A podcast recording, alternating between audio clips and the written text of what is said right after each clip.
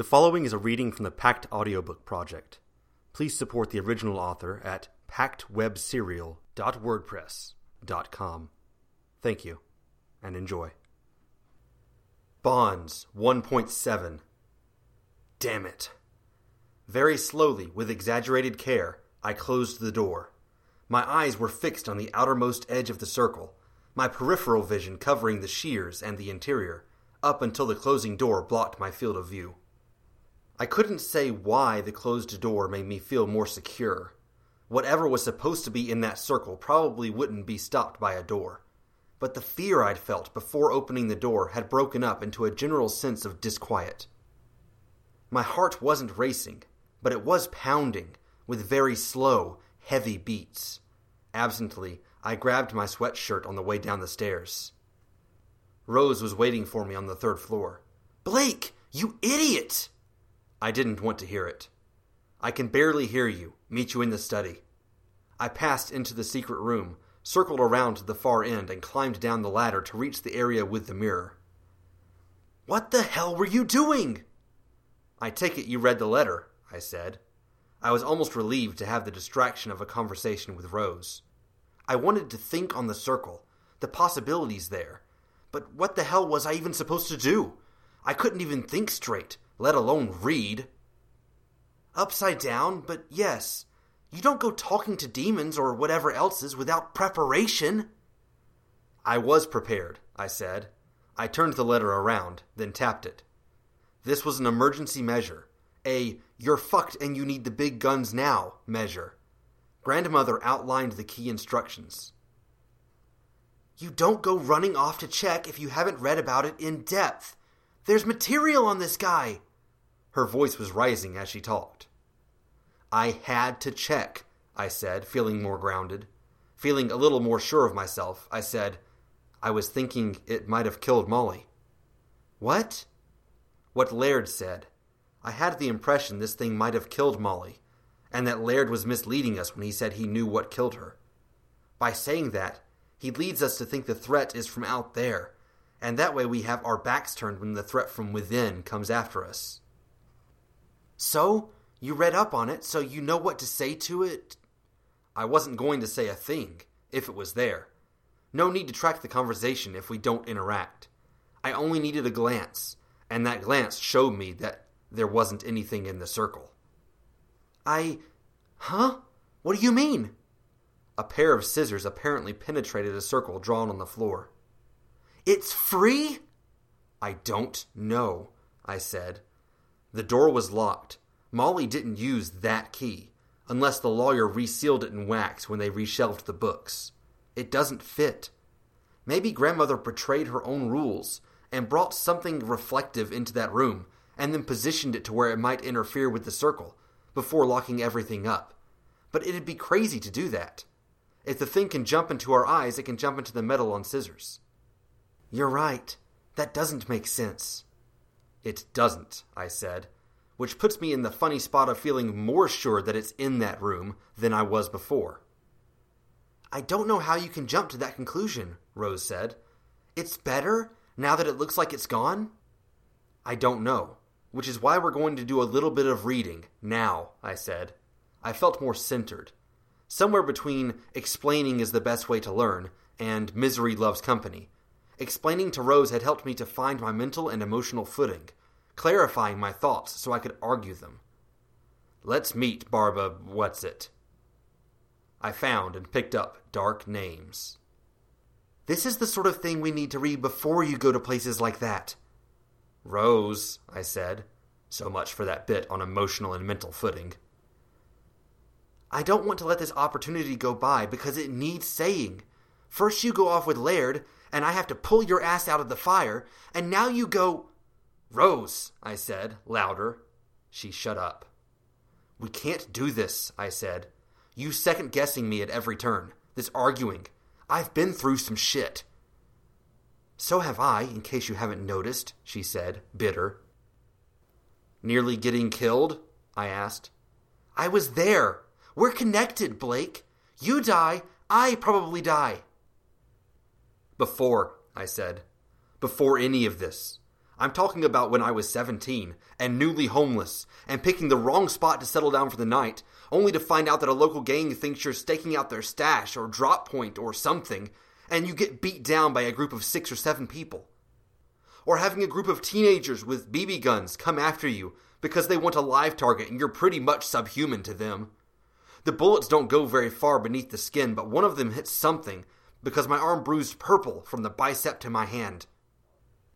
You never said anything about that, Rose said. There were worse days. Days I'm probably never going to talk to you about, or tell anyone about. Even if some people close to me maybe put some of the puzzle pieces together. I'm not aiming for pity here. I don't want it. I don't want to use this for leverage to win an argument. What I was going to say was that I've been through stuff before any of this, and I made it this far with my instincts.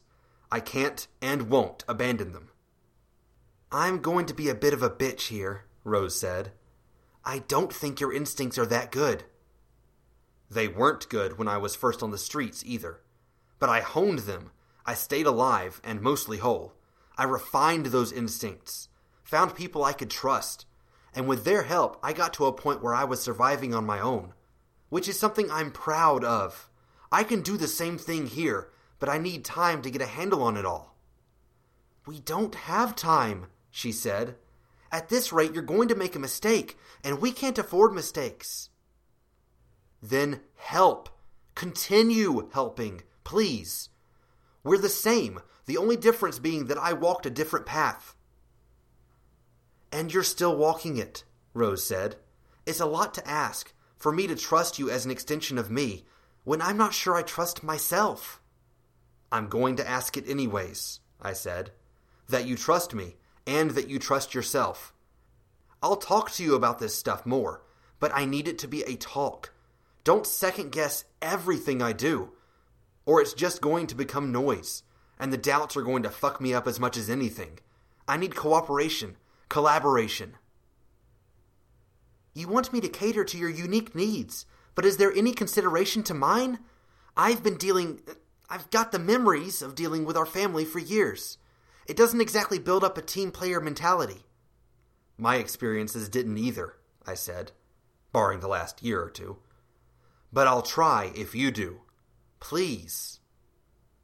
She was glaring at me, practically bristling with frustration. I probably didn't look happy either, now that I thought on it. Without saying anything more, I turned my attention to the book until I found the page. No image, only text. I looked up at Rose, and she was gone from the frame. She reappeared, holding her own copy. I could hear the thud as it hit the desk on her side. Page 38, I said. Thank you, she responded. The being I have named Barbatorum is an entity falling under the classification Insolitus Nex. This author does not believe in stricter classifications and leaves it to others to label him a devil or goblin as they see fit it is difficult to impossible to guess as to his origins, but one can speculate that it came about after the dawn of human civilization, given the common elements and the trend in appearances. The entity was first bound by this author on April 23, 1953. The binding was a difficult one to tackle, with a little more than a share of guesswork going into the execution. In the end, this author used an ut vires approach pointing to contrarium methodology. An abstract entity bound in a rule defining diagram of geometric lines and Byzantine notation. Twenty years after the fact, this author stands by her reasoning at the time. Should another practitioner need to bait him again, know that this author used a pile of festering boar carcasses, six feet high, each carved with his name when well into their state of decay the decay timed using refrigeration to be roughly parallel. Seven jars of burning hair, resupplied keep the flames perpetually alight, and the crest of this offering was an innocent and a virgin, in the form of a one year old innocent, placed at the height of the pile. For more on the reasoning behind this methodology, please see my other work, Dark Contracts, Chapter 4. This author cannot say whether he was attracted to the virgin aspect or the innocent but this author was nonetheless happy to have an option at hand to serve both purposes. the child was unharmed and largely unaware of what occurred. Given Barbatorum's nature, this author would recommend another means of baiting him in the future, as he will remember, anticipate, and adapt with each means used. He agreed to be bound by the seal of Suleiman bin Daud four months after the initial capture. See the Others volumes, Book 1, Chapter 1, if unfamiliar with the seal. The diagram this author used for entrapment, necessitating only one line to open or close, can be found on page 5 of this entry, followed by the means of summoning and the recommended diagram for imprisonment. Signing Barbatorum to the standard remains the proudest accomplishment for this author. At that particular date and time, marking her first feat in this particular field. Those looking to interact with Barbatorum at any length should see about precautions against abstract entities in Classifying Others, Fiends, and Darker Beings, Chapter 4, and the text on means of attack and defense against others in Infernal Wrath, Chapter 2. Rose was already looking up at me when I finished, a bit faster than me when it came to reading. A baby? she asked. Option at hand, I said, as I turned the page to get a look at what came next. I guess Uncle Charles or Aunt Irene get offhand mentions in the books. I still hate them, but I may be getting a sense of why they're a little fucked up, Rose said. This is the second mention of the Suleiman dude I've seen. Suleiman bin Daud, she said. Want to do some side research while I get caught up on Barbatorum here? Look up the chapters in those other books, and maybe get some info on the seal? Okay, Rose said. Working together? I nodded. Then I looked up at the second floor, where the bookshelves lined the walls. I tried to remember, voicing my thoughts aloud as I pointed to each in turn. Types of magic, shelf 1, shelf 2. I think it then focuses on others, two or three shelves. Can I turn the mirror? Sure. I turned the mirror, so Rose had access to the ladder and the bookshelves in question. I resumed reading. Barbers were once surgeons in addition to their other roles. The red on a barber's pole is a reference to bloodletting. Barbatorum is both, a warrior of sorts, acting with surgical precision on whatever target he is directed at. A recurring theme in earlier stories suggests that he was sent against the summoner's enemies, almost always powerful figures, and he brought them to ruin in the worst ways. He does not seek out mischief with those who summon him, but he takes advantage if one is offered. For this reason, he is a reasonably safe entity to summon if one takes care to follow instructions. He serves as a better deleterious sending against an enemy than he does as a boon giver. This author and three acquaintances have summoned and used him without issue. Barbatorum, before being sealed, tended to visit small settlements and sites of war, either during or after the altercation. Given his nature, it is hard to get eyewitness reports that corroborate his involvement in events. The unawakened tend to note a stench of rot, blood, or burning hair, or a crude but exceptionally sharp and sturdy cutting instrument found in the aftermath of a grisly event, invariably lost a day or two later. Physically, he rends his victims, and the surgeon aspect becomes evident in how he inflicts the maximum damage possible without ever killing them, though the methods change as his form does. He will mend the damage with an expert level of care that exceeds typical modern standards, if it means keeping the victim alive. Despite the blood shed in this process, his victims typically die by other means like starvation or dehydration, unable to move under their own power or communicate a request for aid due to a lack of limbs, missing tongue and teeth, or a lack of working sensory organs, and the isolation that follows an attack. On a more abstract level, Barbatorum deals a deeper form of damage that is hard to encapsulate in this text. Rather than state the myriad ways he might harm his victims, this author would suggest a few key points to note, suggesting the wider variety of feats he can accomplish. It is believed he can sever his target's ability to access any higher plane, forever and irrevocably denying them whatever good things might await them after death. And he can remove any ability a practitioner has.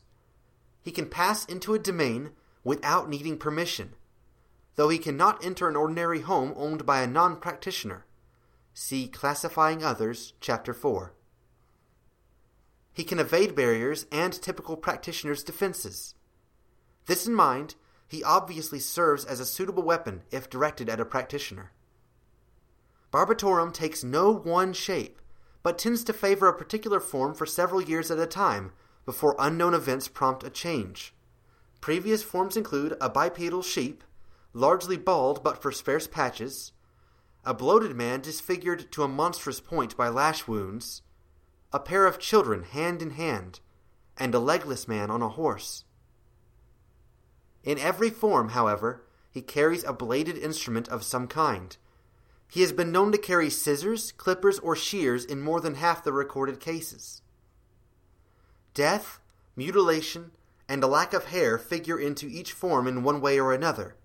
See descriptions in individual entries for notes on these fronts. Ergo, the barber reference. The shears are a part of him, I said, more to myself. A glance in the mirror showed me that Rose was on the floor above, a book resting on the railing as she turned a page. Did he leave them behind? Would he? Barbatorum is mute, making dealings hard. He will see a contract up to seven times before refusing all further contracts. In this event, one can dismiss him and summon him again, but it must be to offer something else. In a dealing, he will offer expert skill in medicine in exchange for enough blood to make the practitioner pass out. Take care to avoid spilling any on the circle. He will offer to extend a practitioner's natural lifespan by half again or by 25 years, whichever is less, at the cost of the practitioner forever smelling blood, rot, and or burning hair. He can offer to ensure that one's blades never dull, in exchange for enough of the practitioner's flayed skin to fill two cupped hands. There were two diagrams drawn out in black, with measurements along each face, and a ritual for summoning him. The rest of the pages had stories mutilated men driven to madness, without a thing left, limbless, suckling fruitlessly on the teats of livestock, blind men frantically scratching out endless letters to loved ones lost to this barber, using stones on cobblestone, using their fingernails when no tool was at reach, then their blood, and then the uncovered bones of their fingers. That last one was a practitioner that tried to bind him and failed. I reached the last page. Lines were drawn out, with words, followed by a shorthand cipher. I have changed the contract, CTUVAG. I have changed the contract, CVTUAA. So? Rose asked behind me. He has to be in the circle still, I said, or I wouldn't still be here. Apparently, we can't sense him until we're awakened, which might explain why I couldn't see him. This guy's spooky. Rose nodded, solemn. The bid on abstract entities is basically elaboration on what's in the note. The bid on attack and defense only matters if he's loose. There are a lot of charts describing what aspects to pay attention to, what elements and objects are most effective. Blood, burning hair, rot, I said. Not like that. Like in Essentials, malignant others are going to react to purifying substances and patterns, like salt and running water. Fresh wood against dead things. Iron against things that are born from nature, I said. Right, but he's not entirely physical, so you need something prepared in advance, meeting a few prerequisites at once. Like, this isn't the right answer, but drawing out a pattern on a baseball bat and hitting him with it. So you're working past the abstract bit, I said. No, I get it. She lifted another book, turning it around so I could see a painting of a brown skinned man with a funny little golden hat and a magnificent beard. Rose explained Suleiman, Sorcerer King. He was the first practitioner who really worked for the betterment of mankind and actually made headway. He established rules and contracts, and he systematically worked to challenge the biggest, baddest others out there that he could, then used them to help get others. It brought about an age where humans could stop being the playthings of others and start developing as a civilization. Okay, I said. And the seal? A formal acknowledgement on the part of an other that they won't interfere with mankind without excuse. They'll obey certain rules, and the practitioners will leave them be. Typically, an other bears some symbol or token of this bargain. Over time, it's gained a power of its own. Being sealed physically alters the other, but it also affords them certain protections against us. Essentials alluded to that same deal, I said. It was pretty vague. It was because it is, Rose said. I glanced at her, waiting for elaboration, but she only shrugged. We know what Grandma was dealing with now, I said. I didn't add, which I wanted to do in the first place before you stopped me from reading that book. Instead, I said, We can't know if he's inside that circle or not without awakening, which we need to do anyways. On to the next part of the game plan? I nodded. My circle is drawn out, she said. Want help? I didn't, but I was happier if she was on my side. Please. Together, we worked through the steps of drawing out the chalk circle. Circle first, then measuring it out so there were five circles at set distances around that circle, the line running through the middle of each before I carefully erased each with a damp cloth. One symbol in each little circle. Another circle, larger than the last, around the entire thing, with six circles at set intervals. I carefully set out each one, and then a third, bounding the others. Seven circles. You're a lot quicker at this than I was, Rose said. I shrugged. You're faster at reading. Next. Cabinet, Rose said. Bottom shelf, far left. I opened the cabinet. Bottom shelf, far left. The space was empty. I looked back at the mirror, shaking my head. They were on my end. Rose lifted a bowl with crystals in it. Once she showed me, I was able to find it. Bowl, crystals, ah, and a bag with other components, middle shelf off to one side. It was all clustered together. Each circle on the innermost and outermost ring got a little gold rimmed bowl.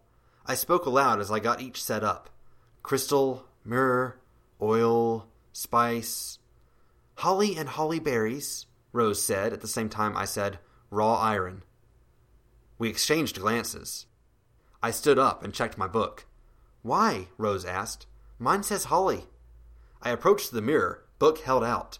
We both held our books out so her book was almost a reflection of mine.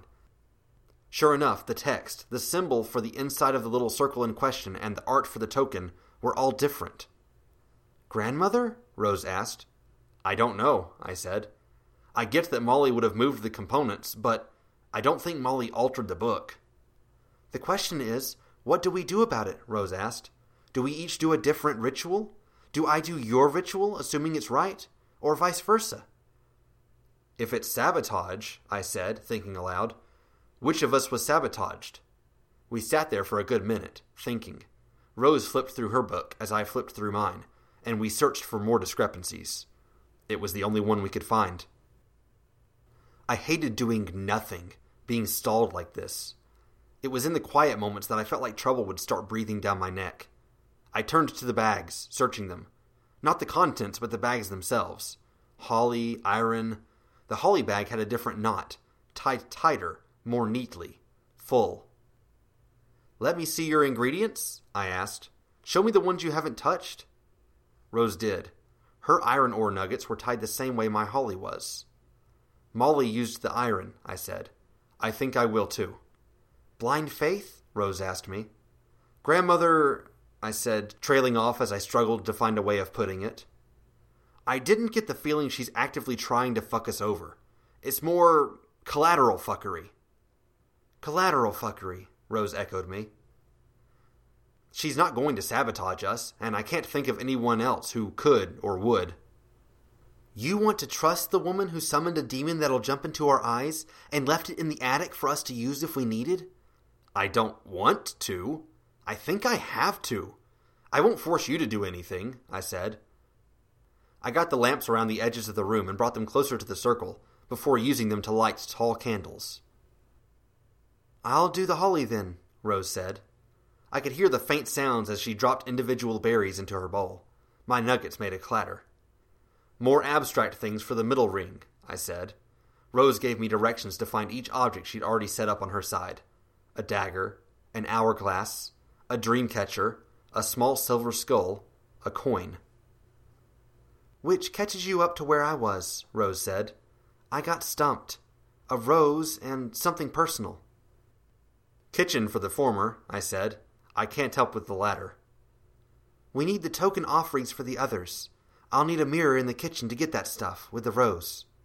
It wasn't a fast process. Molasses, milk, vegetable matter burned into a clean ash, honey, meat, and alcohol.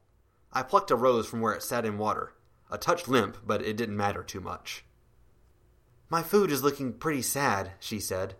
Am I going to offend them if this milk isn't any good? Did it go bad? I asked. No, but I'm not even sure it's milk. It could be an illusion. It's the thought that counts, right? I asked. I'm not so sure, she said. Not here, with something like this. I put the wine aside for later, before going upstairs, my arms full. Everything went into a bowl, except the rose. The basic stuff in the inner ring the dagger, hourglass, and all the rest in the middle ring, leaving me with one empty circle the personal touch. I hadn't brought much with me.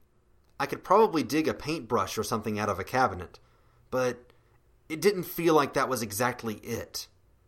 I checked my pockets and I retrieved my keys. Joel's keys were still on them. I felt the weight of them in my hand.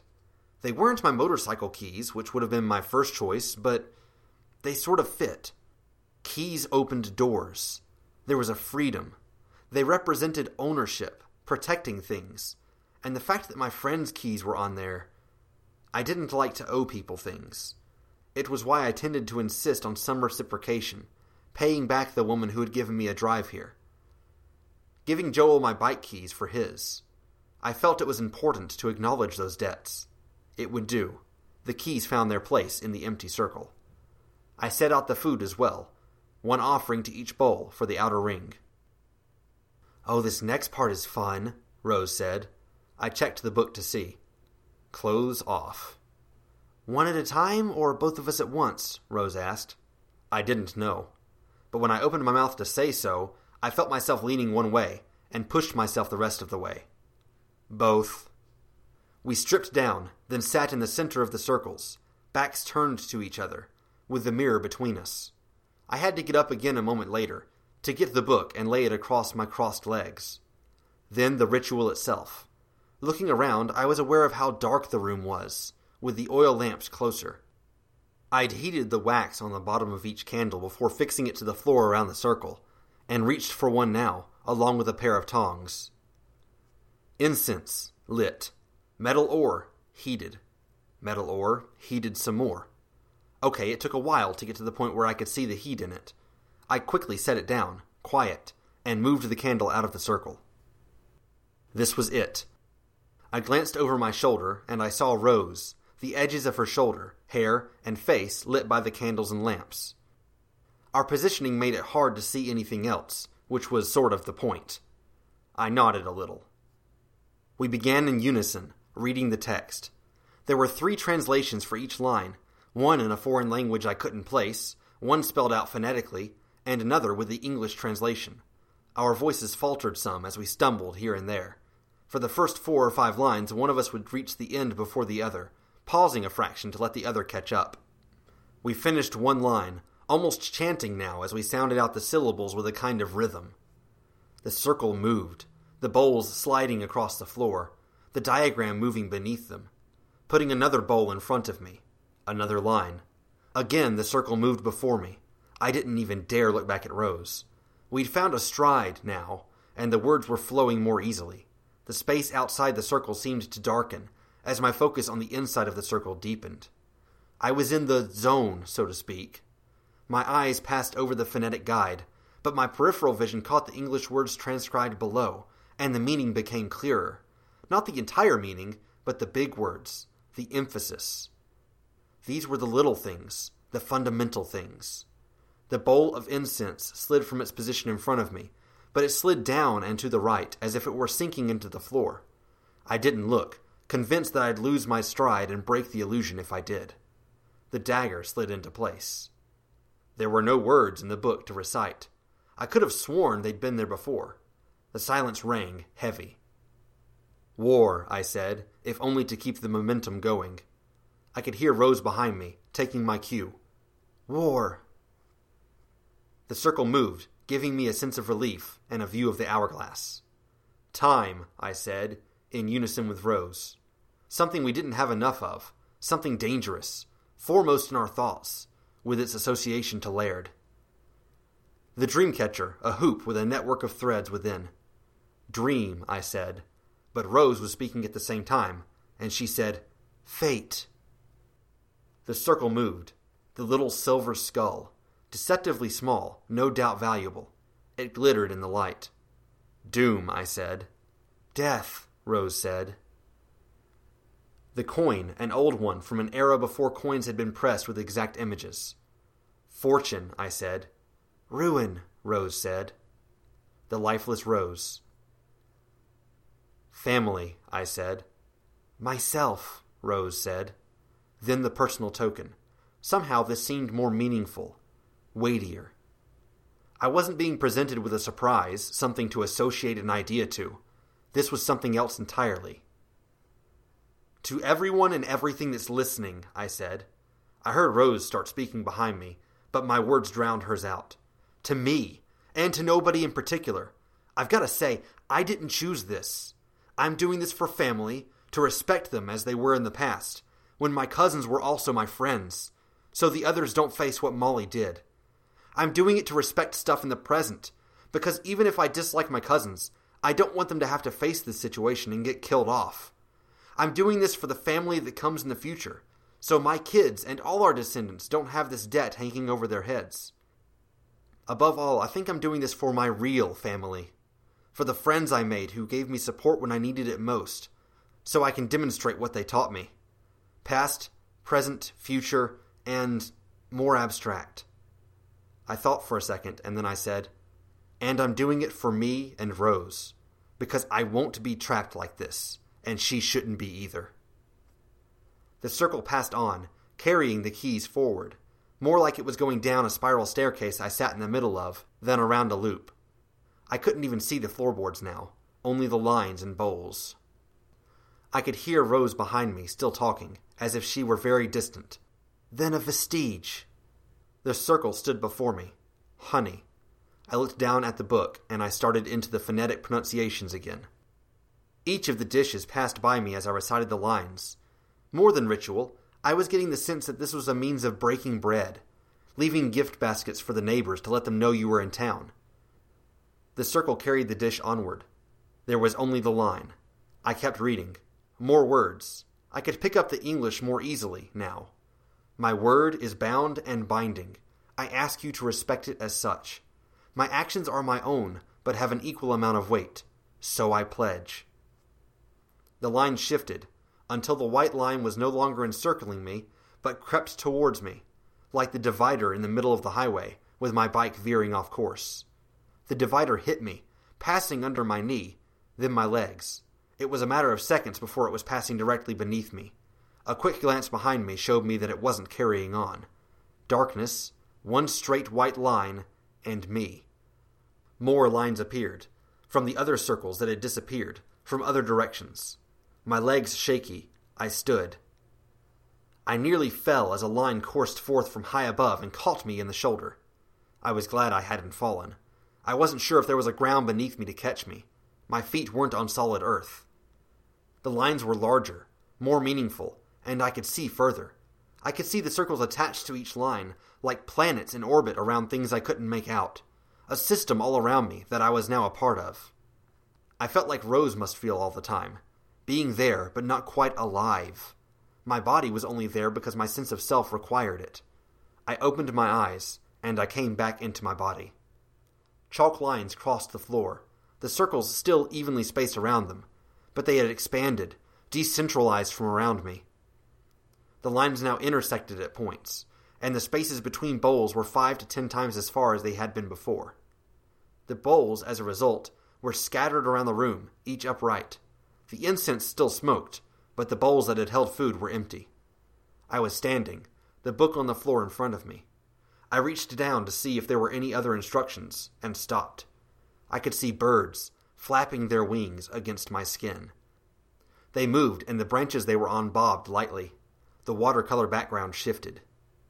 You okay? Rose asked. I started to speak and then stopped myself. I had to be careful. I may be seeing things, I said. I glanced her way and saw her sitting in front of the mirror.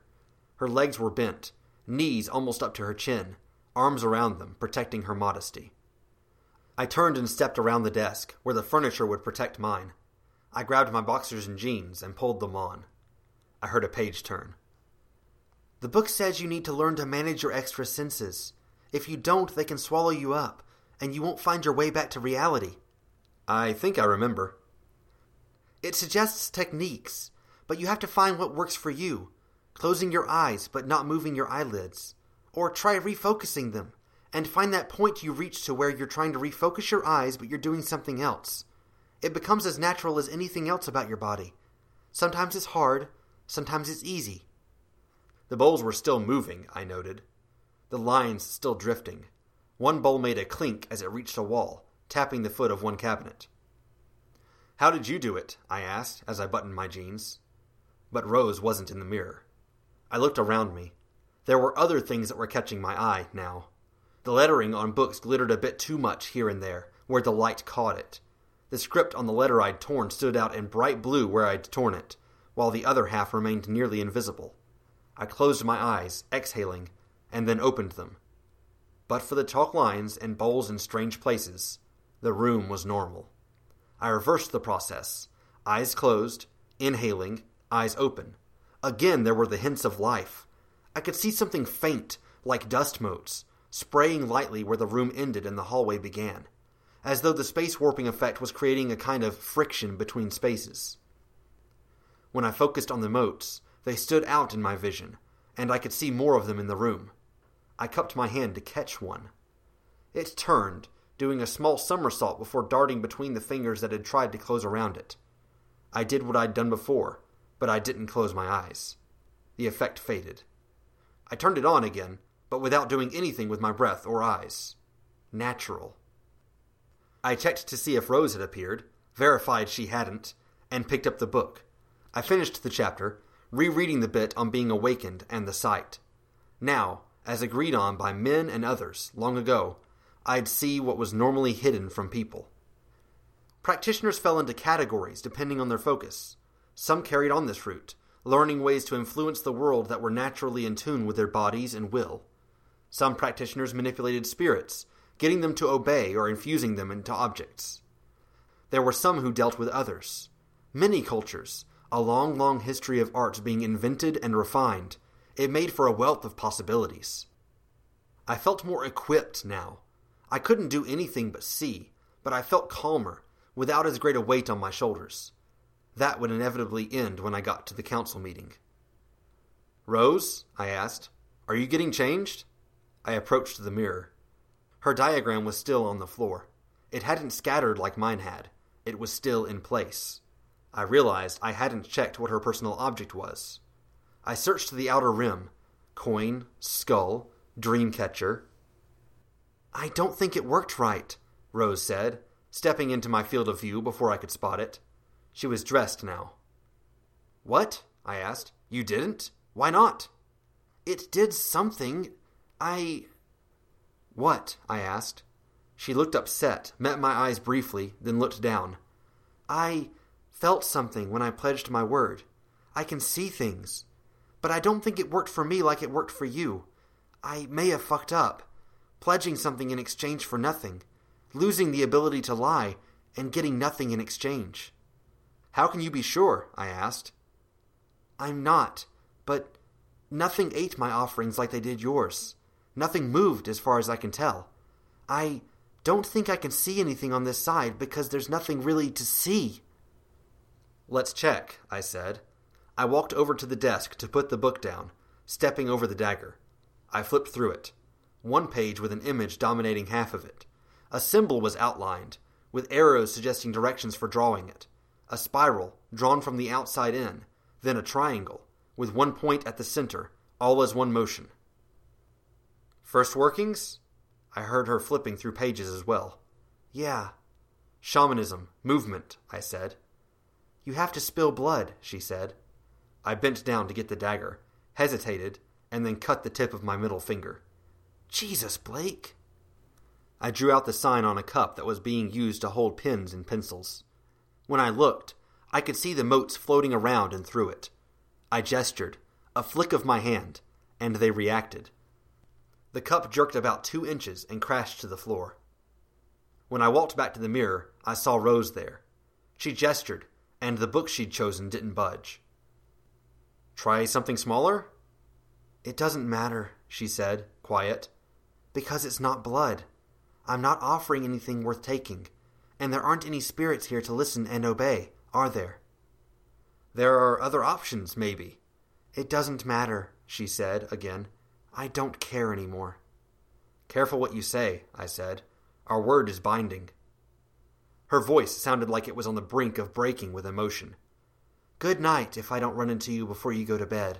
I'm going to take a bit to myself. I wanted to say something to console her, but I wasn't sure what. Rose, I said, but she was already gone. I turned to the mirror, following her, and she startled a little, almost stumbling as she nearly walked into a wall. What? she asked, clearly annoyed. I'm going to check on the barber again, if that's okay.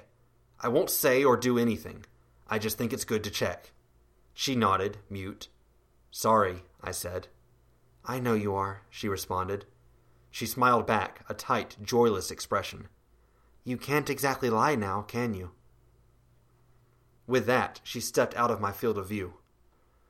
I shucked off everything, as I'd done before, and opened the door to the tower. This time I looked, using the sight, keeping my eyes trained on the floor, using only peripheral vision to take in the circle. It was still empty. I felt a quavering in my stomach, a kind of fear. He'd seemed so vague in the books, but now that vague thing, capable of inflicting unspecified horrors on me, it was free? I stood there, eyes on the floor, thinking. When he appeared, it was so sudden I very nearly looked out of instinct. He was crawling out of the shears, out of the reflective surface, and into the middle of the circle. A brown skinned man, his pale hair scraggly and long, inconsistent here and there, more baldness than hair. He was old, wizened, with a pot belly, and spots all over his skin.